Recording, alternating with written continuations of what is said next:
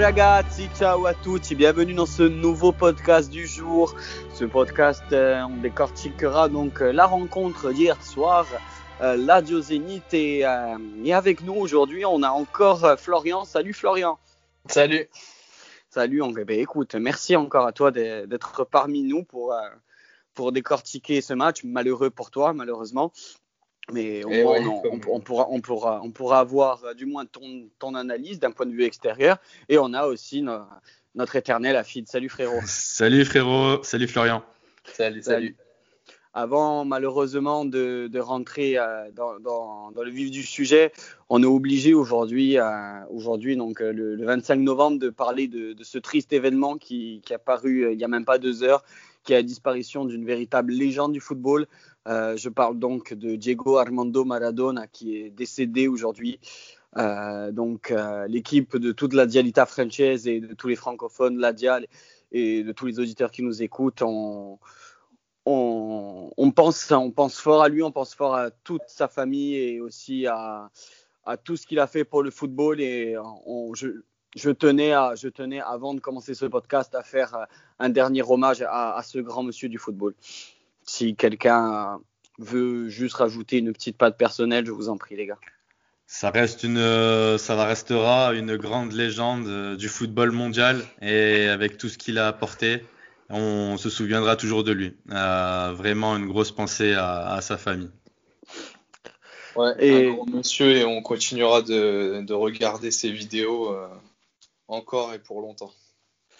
Donc voilà, on va pas s'attarder malheureusement sur ce, sur ce triste fait du jour, sur cette triste, on dira, année 2020. On va parler de, choses un peu plus gaies, pas pour tout le monde, mais on va parler de choses quand même un peu plus gaies.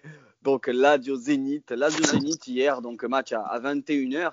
J'ai été trompé d'ailleurs que le match ait été euh, le mardi parce que dans la conférence de presse du dimanche euh, spécial Zénith, justement, euh, euh, même Simone Inzaghi s'est trompé en disant mercredi, en parlant de mercredi pour le match, et ça fait que ça m'a trompé à moi aussi. Donc euh, j'ai eu l'heureuse surprise mardi du coup de voir que le match était, était, était le jour même. Et euh, un match, un match pour, pour commencer d'abord en, en inscrivant les, les 11 de départ des équipes, un 11 on peut plus classique de, de la part de la Lazio avec Pepe Reina dans les cages, toujours en 3-5-2 bien sûr, toujours en 3-5-2. Euh, Patrick Hutt et Acerbi pour euh, la défense, un milieu de terrain euh, constitué de, Fa- oui, de Maruzic, pardon, Lazzari pour les pistons, milieu de terrain, Luis Alberto, Parolo Leiva et une attaque des plus traditionnelles, Tukukura, Immobile, Afid. Il n'y a, il y a rien à remarquer, c'est à peu près la même équipe qui, qui avait affronté Dortmund d'ailleurs. Exactement, même équipe euh, quasiment qui a affronté Dortmund. euh, à l'exception de Savic. Oui, c'est du, c'est du classique. C'est du classique avec Parolo qui, qui est présent au milieu de terrain et qui, euh, qui quand même est en train de, de revenir en forme. Et côté Zénith, euh, je vais laisser justement Florian parler de, de son équipe et, et du 11 euh, qu'a aligné euh, Sergei Semak. À côté Zénith, on était sur une compo un peu, j'allais dire bizarre, mais pas forcément bizarre puisque il a déjà utilisé ce schéma, mais on était sur euh, un peu un 3-4-3, voire euh, 5-3-2, ça dépendait de l'animation. euh. Euh, D'ailleurs, on a vu beaucoup percuter, euh, beaucoup permuter, pardon, les euh, les joueurs euh, pendant ce match, mais euh, Ouais, un peu de surprise, euh, notamment la Douglas Santos au milieu euh, en 6. euh, bon, c'est pas une surprise parce qu'il le fait souvent, mais bon, on en reparlera après. C'est Son poste d'origine à Douglas Santos, c'est un latéral, un gauche, donc du coup qui a été remédié 6. Ouais, voilà, c'est il y, a- une pénurie en fait de, de 6. le, le, le milieu de terrain du Zénith de base, c'est Barrios et Osdoyev. Osdoyev était absent pour ce match, donc euh, comme à son habitude, Sergei Semak recentre Douglas Santos. Mais bon, on l'a vu hier, ça marche pas, donc euh, voilà, une composition euh, pas forcément très bonne. Et d'a- et d'a- et d'a- et d'ailleurs, tu fais bien de souligner le, ce fait de Douglas Santos. On a pu le voir du coup très très tôt dans ce match, à la troisième minute, où justement le but de Chiro intervient avec cette passe de Leiva en fait qui casse euh, justement la ligne des 6 entre, euh, entre la défense et le milieu qui permet à Tchir de se libérer et d'inscrire un splendide but euh, dont d'ailleurs je trouve qui, qui, a été très très peu relayé par les médias et les, les réseaux sociaux. C'est juste le petit coup de gueule que je vais passer parce qu'en plus il y a la FIFA qui a nominé ses joueurs de l'année sans Tchir. Au Tchir, ça aurait été un autre joueur dit plus euh, euh, médiatisé euh, ou avec un plus gros contrat de sponsor, un tel but de tir, surnommé Salah, Messi ou Ronaldo, sans décrier ces joueurs-là bien sûr, aurait été largement plus relayé. Pour se recentrer dans le match, c'est vrai que très très tôt, on a pu voir les lacunes défensives et surtout de la part des milieux de terrain du Zénith qui a permis l'ouverture du score très très tôt de la Lazio et de parfaitement débuter ce match. Ouais, ça rappelle un peu euh, le match et le début de match contre Dortmund où euh, on fait un début de match sérieux d'entrée où on montre que juste au niveau des passes que c'est appuyé et euh, dès la première occasion un chef-d'œuvre, hein, un capolavoro comme on dit en italien de, de Tiro Immobilier qui vient qui vient crucifier Karzakov. Karzakov. Et là, tu as très, bien fait de, souligner le, début similaire, on dira, à Dortmund. c'est que euh, c'est que pareil, euh, c'est pareil, en parallèle de Dortmund, la Lazio, pendant les 20 premières minutes, a littéralement, je trouve, étouffé les Russes. Et d'ailleurs, euh, le but de Parole intervient donc du coup à la 22e minute dans les, dans les grosses premières 20 minutes de la Lazio. Parole qui vient inscrire une superbe frappe de loin des, des, des 20 mètres qui, laisse aucune chance à Kerzakov. Une, belle histoire pour Parole qui a encore 15 ans, était qui commençait sa carrière en série C qui a vu malheureusement aussi euh, le tour préliminaire échouer euh, de Ligue des Champions contre le Leverkusen il y a, mm. il y a déjà cinq ans avec la Lazio. Euh, on avait beaucoup décrié nous-mêmes dans cette émission qu'on trouvait un petit peu sur la fin, tu l'as dit. D'ailleurs, qui, remonte, qui remonte petit à petit à la surface, qu'on le, on le sent déjà. On le sent mieux. Physiquement, juste physiquement, beaucoup, beaucoup mieux. Techniquement, euh, techniquement, on connaît ses qualités, mais c'était surtout physiquement que ça pêchait, et du coup, tout le reste, euh, effet domino, euh, jouait, sur ça. Mais on le sent beaucoup mieux, et je pense que la rotation aussi, la rotation de l'effectif nous fait beaucoup de bien toi, euh, et bon, malgré, bien sûr, la Lazio fait de la Lazio, malgré ces 20 premières minutes, une seule déconcentration et erreur fatale. Euh, Zubia, euh, comme l'avait très bien décortiqué Florian dans le dernier podcast, en parlant justement de Zubia et de son splendide rôle de pivot, et on connaît les, qualités de, cet attaquant, vient marquer, vient marquer ce but de la réduction du score de, du Zénith par la première frappe et la première frappe cadrée. Toi, Florian, les, du coup, les 20-25 premières minutes du Zénith, qu'est-ce que tu en as pensé? Alors, j'ai trouvé offensivement, euh, il y avait plutôt des bonnes choses. Il y avait un pressing qui était initié euh, par la ligne offensive. On a vu, euh, on a vu Malcolm, on a vu Duba beaucoup aller chercher haut. et malheureusement, derrière, il y, y avait un trou dans l'entrejeu, mais immense entre euh, Barrios euh, et Douglas Santos et euh, la ligne offensive. Ce qui fait qu'à chaque fois que la Lazio repartait derrière, il y avait une première passe qui coupait une ligne. Et puis bon, ensuite, ensuite ça, ça, déroulait. Mais pour moi, le, gros point noir côté Zénith, c'est, c'est la défense derrière. Ça, on a vu Lovren, Rakitski qui était. Lovren, il s'est fait manger deux ou trois fois en un contre un euh, dans la première mi-temps, même plus. Euh, Rakitski, on a vu beaucoup de passes manquées, on a vu beaucoup d'incompréhension. Je le trouve un peu lourd, Rakitski. Je sais pas ce que tu en penses. J'ai l'impression qu'il ouais, il est, il est, costaud, quoi. Ouais, ouais, un défenseur central. Euh. C'est un défenseur qui est, robuste. Un défenseur qui est dur sur l'homme, qui est bon la tête, qui est après voilà dans les courses, on sait très bien qu'il est pas. Mais justement, j'ai trouvé que là où Rakitski et Loren sont forts, sur l'homme, euh, dans la relance et tout, et ben là ils ont, ils ont vraiment été absents. Et puis Barrios, bah, comme on en avait parlé aussi dans l'avant-match, il, a eu euh, quadruple poumon et bah, il a pallié un peu à l'absence de Douglas Santos qui savait vraiment pas du tout où se placer. Il a été invisible, il a perdu plein de ballons. Et qui est vite sorti, et qui est sorti sur blessure. Il est sorti sur blessure et au début du match, euh, Semak avait aligné Kouziaev côté droit. Et dès que Douglas Santos est sorti, Kouziaev est repassé dans l'axe, son vrai poste.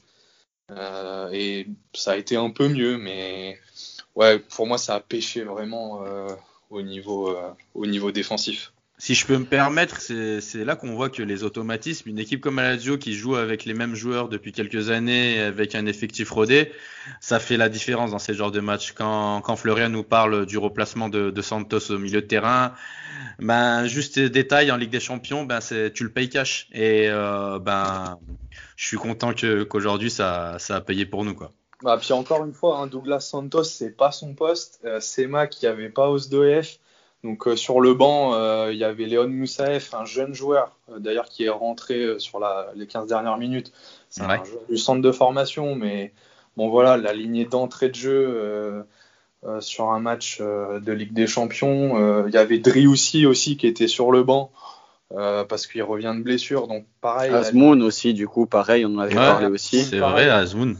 Parce que après, en fait, quand Kouzia fait repasser dans l'axe, qu'il a fait rentrer Driussi, qui a pris un côté, euh, on aurait pu le faire dès le départ, mais il y avait des voilà les retours de blessures et autres. Il y a, une saison qui suit, donc faut pas. Mais c'est vrai que voilà, au milieu de terrain aujourd'hui, ça pêche parce que quand il n'y a pas Barrios et Osdoyev, bah il y a un handicap quoi. Mais moi, je suis assez d'accord avec toi, surtout que euh, sur les quelques offensives, hormis le but, dans l'ensemble, j'ai trouvé ça assez stérile, surtout des, frappes lointaines, euh, surtout de la part de Malcolm en particulier.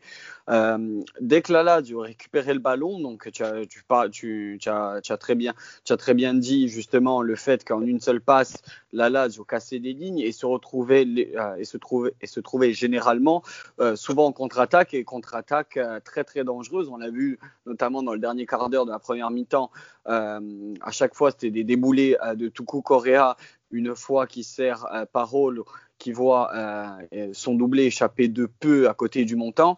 Et l'ultime occasion de, de, la première mi-temps, justement, avec ce contre du 2 contre 2, et Lazar qui, Lazar qui bute sur Kerzakov. moi, je mm. plutôt, dans, dans ces cas-là, je dirais plutôt Kerzakov qui fait une splendide parade. Ah oui, c'était bien fait. On, avait parlé des on avait parlé des gardiens dans l'avant-match et bah, pour le coup, Kerjakov euh, sur sa ligne a fait un très bon match. Il a été, il a, bah, été bon sur les buts.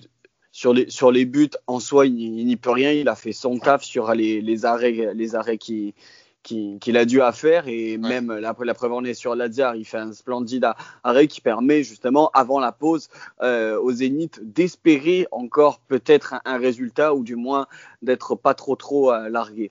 Après, le, penalty hein, qui, est, qui est concédé là, c'est c'est exactement les phases de jeu qu'on a décrites. C'est on a une ligne d'attaque du Zénith qui va chercher haut, on, on, coupe on coupe la ligne et ça part tout de suite en contre. Euh, Barrios revient euh, et fait un tacle euh, un peu désespéré dans la surface, penalty et ça fait but, mais la phase de jeu, c'est Enfin, c'est ce qu'on a C'était la même, c'est ça. C'était ce qu'on a vu sur la première mi-temps.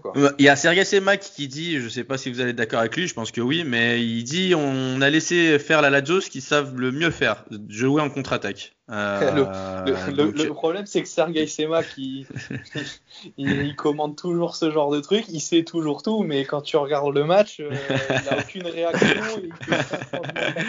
ah, ça, ça doit être frustrant, c'est vrai, mais c'est vrai que quand il fait cette analyse, tu te dis, euh, c'est vrai que euh, si tu le sais, pourquoi tu l'as laissé C'est ça, ouais. C'est chez Si tu le sais que la Lazio, c'est une équipe de contre, mais fais en sorte que, fait en sorte de limite à chaque fois en plus que la Lazio a vraiment été en difficulté. Je trouve, euh, surtout dans ces gros matchs, c'est soit qu'elle avait peur et du coup qu'elle laissait complètement l'équipe adverse avoir le ballon, mais à ce moment-là avec un très bon groupe, avec un très bon groupe défensif qui empêchait justement ces contre-attaques, ou soit de laisser le ballon à la Lazio pour permettre aux, attaquants de l'équipe adverse, peu importe quelle équipe, à faire des contres en sachant que la Lazio aussi a, c'est à, peu près les mêmes euh, difficultés défensives, surtout dans ces phases de contre, souvent débordées avec des défenseurs pas, pas forcément très très rapides. Et c'est vrai que c'est assez curieux de voir euh, Semak euh, dire ça en sachant qu'il aurait pu, enfin il aurait pu, avec Dessy on refait le monde, mais s'il savait euh, les capacités et surtout la dangerosité qu'avait la Lazio en contre-attaque, il aurait pallier, autrement son effectif. La seconde mi-temps, euh, de toi, qu'est-ce que tu en as pensé ou si tu veux la décortiquer tout simplement? Non, bah écoute, moi la seconde mi-temps, je pense qu'on fait une prestation assez sérieuse. Euh, en seconde mi-temps, euh, quand dès qu'on prend le but de Djuba à la 24e, euh, c'est comme le match contre Dortmund, hein, c'est vraiment, euh, c'est vraiment à peu près pareil. Tu te dis, euh, tu te dis bon, est-ce que on, va, on va voir le Zénith avoir des occasions euh, et ils vont pouvoir revenir, ou est-ce qu'on va tout de suite mettre un autre pion? Et c'est ce qui s'est passé. On fait des matchs sérieux et, et Immobilier, euh, on a eu même une occasion avant lui, mais Immobilier qui vient, qui vient mettre le 3 buts à 1 et nous mettre à l'abri. On fait un match sérieux, tout comme contre Dortmund. Je trouve que l'équipe et même les remplaçants à noter euh, les, les, remplaçants qui sont qui sont rentrés euh, Pack Pro ou que ce soit euh, même euh, Luis Felipe ou Fares. Euh, Mouri. Oh, non, je, je, suis désolé. Frérot, frérot, je suis désolé, tu sais très bien. On, on, on va, on va se battre tu parler de Muriqui. Je, je, le cite pas, hein. je le cite pas, si tu le vois bien. Pour toi, pour, pour toi, pour toi, non. On va même demander à Florian, sur l'occasion de Mouriki, c'est euh, l'attaquant kosovar qui se place mal ou c'est encore un bel arrêt de la part de Karzakov je... Parce que je suis l'avocat du diable de je, je... Ça, ça, veut dire que je dois prendre une position euh, pour l'un ou l'autre là. Ouais, bah, ah, tu... toi, non, toi tu contre, dis non, juste que tu nous en penses. Côté, côté Lazio, par contre, j'ai vraiment bien aimé Luis Alberto. Vraiment, oh, il pote en touche, Florian. il a fait l'arbitre, il a dit bon, on arrête le jeu. non, mais c'est parce que j'ai entendu apparemment des histoires pas clean avec le président euh, de la Lazio, donc. Euh, C'est-à-dire Vraiment un bon joueur. ouais, ouais. Ah non, mais c'est sûr, Luis Albert. Mais d'ailleurs, euh, je sais plus si c'était en off avec Afid que je le disais ou même avec toi, Florian. Euh, mais justement, je trouvais que moi, euh, dans, dans justement ce milieu de terrain à trois, donc euh, les Leiva, Savic et Alberto, euh, quand, quand, tous les trois sont alignés, s'il y en a un des trois qui n'est pas là, je trouve que euh, le plus handicapant, c'est Luis Alberto, euh, parce que c'est vraiment euh, le, maestro, du jeu. C'est vraiment celui qui va donner la passe, qui va justement casser les lignes, qui va avoir cet éclat de génie, des fois des frappes de loin, comme on, l'a vu aussi en première période avec Karzakov qui s'était très bien, très bien déployé sur une espèce de, frappe enroulée comme il sait très bien le faire. Luis Alberto, pour moi, de ces trois milieux de terrain que j'ai cités, euh, s'il n'est pas là, c'est le plus handicapant. Je suis, je suis d'accord, vas-y, je t'en prie. Côté Zénith, c'est exactement le type de joueur qui manque. Euh, on, on, a eu Paredes euh, il y, a, y, a, deux saisons qui, qui justement le, le, faisait très bien et qui avec Barrios aurait formé une paire euh, magnifique. Mais aujourd'hui, le carton rouge au bout Et il était le patron aussi sur le terrain. Mais non, c'est voilà, c'est vraiment le type de joueur qui nous manque, c'est ce milieu créatif, celui qui qui va t'éclairer le jeu en une passe, qui a la vista, la vision et tout. Et bah, aujourd'hui, on ne l'a pas au Zénith et, et c'est problématique. C'est vrai, ouais. je, suis, je suis d'accord avec toi, euh, Pierre-Marie. Franchement, euh, le seul joueur aujourd'hui euh, qui est, on va dire, irremplaçable, il n'y a personne qui est irremplaçable. Mais Luis Alberto, c'est vraiment le profil. Avec, euh, avec Pereira, on pensait qu'on allait peut-être venir apporter une petite fraîcheur pour pouvoir venir remplacer Luis Alberto. Mais on voit que techniquement, Luis Alberto, c'est vraiment, c'est vraiment un top player et c'est irremplaçable. Mais par contre, au niveau du milieu de terrain, à la Lazio, ce qu'on a gagné cette année, et sur ce match, on peut le voir hein, sur les matchs précédents, c'est vraiment euh, l'apport de ces remplaçants, cette petite profondeur de banc qui, qui, qui, est arrivée. Et ça fait du bien. Ça fait du bien de voir que Akpak Pro peut remplacer facilement euh, Parolo. Ou, bah, c'est vraiment la bonne surprise. C'est vraiment, la, vraiment, vraiment exactement. vraiment la bonne surprise. Je les vois dans toutes les pages euh, Ladial qui, qui m'ont rajouté au fil du temps sur Facebook, Twitter, peu importe le, peu importe le réseau. Mais ils sont vraiment très satisfaits de, de, de cette bonne arrivée. Pourtant, moi, j'ai quand j'ai vu arriver euh, Jean Daniel, euh, je n'avais rien contre le joueur, mais je n'étais vraiment pas, pas, pas convaincu en sachant qu'il n'avait jamais joué au haut niveau. Euh, oui, il avait joué en Ligue 1 avec Toulouse, mais il n'avait jamais joué de match de Coupe d'Europe. Premier match de Coupe d'Europe, la belle aventure, il marque contre Dortmund. Il a lui aussi un coffre, un bon coffre de marathonien. Il, peut, il peut jouer 90 minutes sans souci. Et, puis, il fait, puis, il fait du bien. Sur son, sur son entrée, il a, gagné, il a gagné pas mal de, de fautes intelligentes et il a grappillé pas mal de ballons. Et c'est vrai que ça, ça donne vraiment une bouffée d'oxygène, hmm. une bouffée d'oxygène au groupe, au groupe d'Inzag. C'est peut-être aussi ce qui manque, justement. Euh, Florian nous en parle nous en parlait justement de ces Macs qui essayent de, faire un petit peu du, bricolage, du rafistolage avec euh, des, latéraux repositionnés en 6 et vice-versa. Et c'est vrai que c'est peut-être ce qui manque actuellement au Zénith pour franchir un palier. Ouais, et puis ces Mac, tactiquement, il, là, ça fait deux ans, euh, deux, trois ans qu'il est là. Euh, clairement, il, monte ses limites, euh, il monte ses limites sur la scène européenne. J'ai été un des premiers à le soutenir. Euh, je l'ai toujours soutenu parce qu'il a fait revenir le Zénith euh, à une place très forte au niveau national. il a ramené des titres. Et, voilà, mais c'est vrai qu'aujourd'hui, un club comme le Zénith, qui, est quand même un club majeur en Europe, euh, qui dispute tous les, tous les ans euh, la Coupe d'Europe, que ce soit l'Europa League ou la Champions, ben, on attend plus. quoi. Surtout au vu des moyens financiers que le club a, on attend beaucoup plus. Et on ne peut pas se permettre de se faire sortir de la Ligue des Champions alors qu'il reste encore euh, deux matchs. Ben, je pense qu'en plus, là tu parles justement de la puissance du Zénith, je pense, sans trop m'avancer et dire de conneries, que le Zénith, au niveau que ce soit masse salariale ou même budget transfert, a largement plus que, que la Lazio en termes de, cap, en termes de capacité ah euh, budgétaire. Je aussi. Alors, je connais pas le, je connais pas le budget Lazio, mais euh, je pense que oui, enfin le Zénith, il a, il, a le plus gros salaire du, il y a le plus derrière, donc. Euh, oui, déjà, c'est un sacré, c'est un sacré partenariat, un sacré sponsor.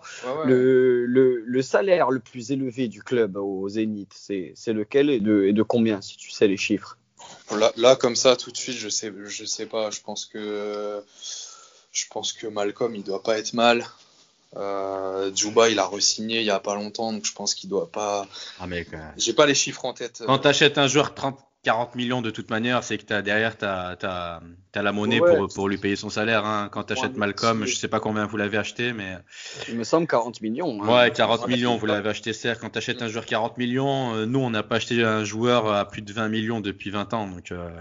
Après, c'est pas dans la politique de l'OTIT. Je pense que la Lazio, allez, à, l'instar du Zénith, je pense que la Lazio a la capacité de recruter un joueur à 40 millions, mais après, pas plus à l'instar du Zénith, où je pense peut se permettre de mettre 30-40 millions sur la table pour un joueur et recruter euh, à côté euh, quelques joueurs à moindre coût. Après, non, on a un avion. Le Zénith aussi. Attention, l'avion, l'avion. Qui euh, investit massivement. Ils ont, il y a un nouveau siège euh, social. Euh, il y a un centre, une académie qui a été refaite de A à Z. Les terrains, tout a été refait. Enfin, c'est. Nous, on a repeint le centre d'entraînement. Attention.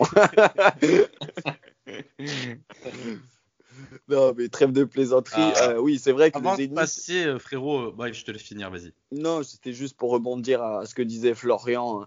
À ce que, à ce que disait Florian, c'est vrai que du coup, j'ai regardé un petit peu tout ce qui était information du Zénith ou quoi. Et c'est vrai que ces dernières années, le Zénith a, a vraiment, s'est vraiment renforcé dans, dans tous ces domaines où, qu'on ne parle pas spécialement, hein, c'est-à-dire refaire son centre d'entraînement, euh, remettre à neuf euh, des, infrastructures essentielles pour le foot. Et c'est vrai que niveau euh, à, toutes ces nouveaux, on dira, de structures, le Zénith est vraiment quand même au top, hein, au top européen à ce niveau-là, je trouve. Il y, a une personne hein, qui est à l'origine de tout ça, et en, Italie, il est bien connu, c'est Javier Ribalta. Oui, très juste, très très juste. C'est le, directeur sportif du Zénith. Et bon, depuis qu'il est là, il y a eu des rumeurs de départ euh, l'année dernière, mais depuis qu'il est là, euh, le club a une, vision, et notamment sur la formation qu'il n'avait pas avant. Euh, d'ailleurs, on l'a vu hier, hein, Moussa fait rentrer, Shamkin en fin, de, en fin de match, 18 ans, il a. ça, c'est des choses qu'on ne voyait pas avant. Ouais, et c'est très très bien pour le Zénith, et même euh, plus globalement, c'est très très bien aussi pour le football russe d'avoir euh, d'avoir ces pépites et justement qui viennent qui, qui, viennent et qui restent en Russie avant de s'expatrier, même si on sait qu'il y a pas énormément de joueurs russes sur la scène, on dira européenne, pour, pour être plus généralisé. Mais bon, moi, tout ce que j'espère en tout cas pour toi et pour ton équipe, c'est ben, que au moins vous arrivez à, accrocher l'Europa League et que, le Zénith arrivera à, haut niveau, du moins, à franchir déjà les, phases de, les poule au plus vite, et au plus, grand bonheur de tous les supporters faudra aller gagner 2-0 à Bruges. C'est pas impossible. Tout ce qu'on vous souhaite. C'est pas impossible. À, si de points, ça joue sur la, la, différence euh, particulière. Oui, c'est ça.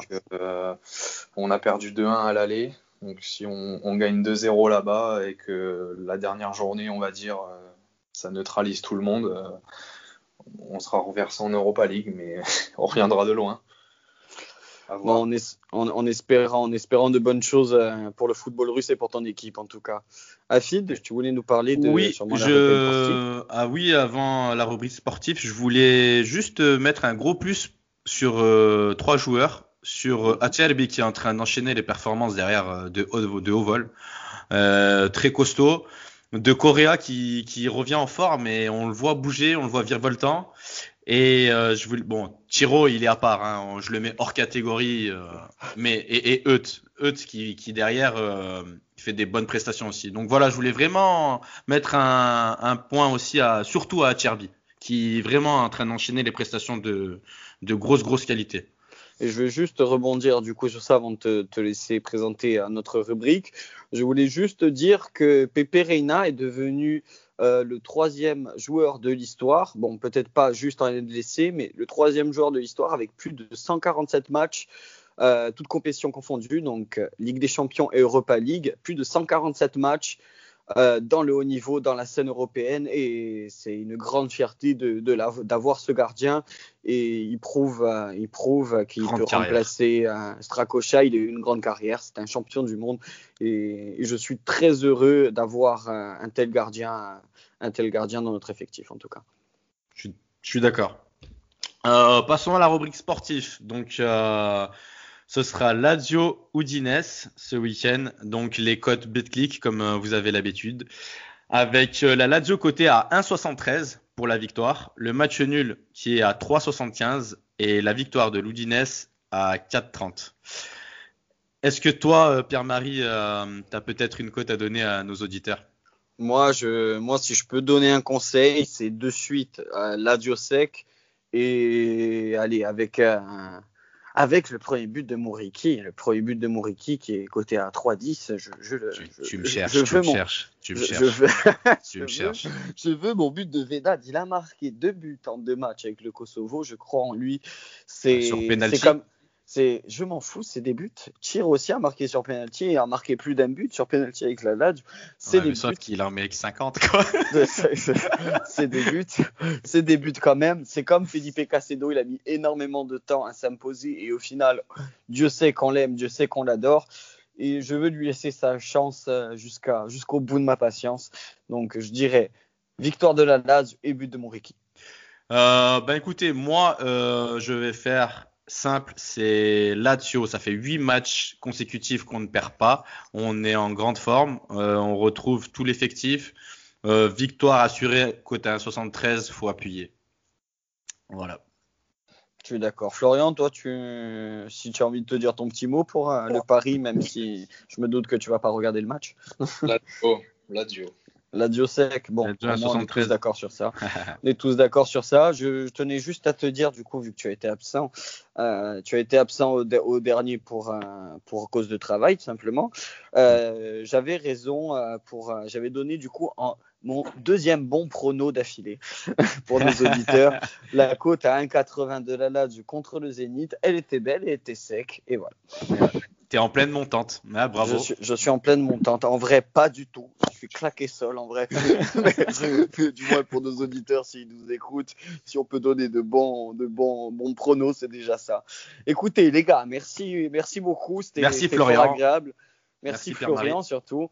Merci et je répète encore à nos auditeurs, suivez Florian sur son compte euh, Foot Russe sur Twitter, excellent compte. Il faut leur donner de la force et de la puissance et pour euh, tous les amoureux du foot et les curieux aussi, euh, n'hésitez pas à le suivre et, pour nous, vous connaissez, la chanson, hein, vous connaissez la chanson SS Ladio Anscore FR et sur nos comptes perso de moi et Afid. donc, on, est là pour, pour interagir avec vous, pour parler, poutatier et, et rigoler s'il faut ou pas d'ailleurs. donc merci à tous les gars, merci. Euh, on se revoit très bientôt, du coup, dès dimanche pour le prochain podcast, là, du Houdin. C'était un plaisir de vous avoir, les gars. Merci à tous. À la, merci et à bientôt. Salut, merci. Forza Lazio. Forza Lazio.